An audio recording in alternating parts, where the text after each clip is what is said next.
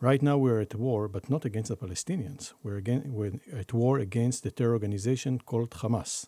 I'm sure it will be a long operation, because we need to make sure that this will never happen again.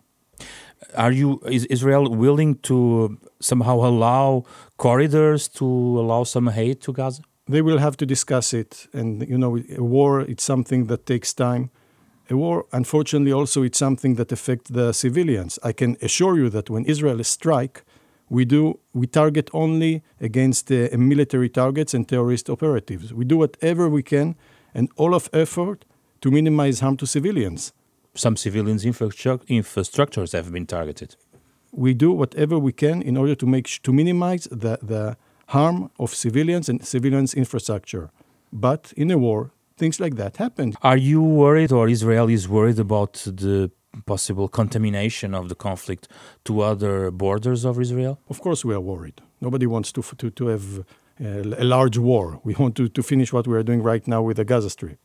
Number two, if the Hezbollah will make this huge mistake and decide that they want to go to war with Israel, we'll be ready. We can have two fronts. We can have, we can fight also in three fronts. That's not the problem. I think it will be a huge miscalculation by Hezbollah to do that, and they will pay for that. So I'm You not, are prepared for that? Of course we are prepared for that. That's not even a question. That's a, a scenario, a very real one for for you?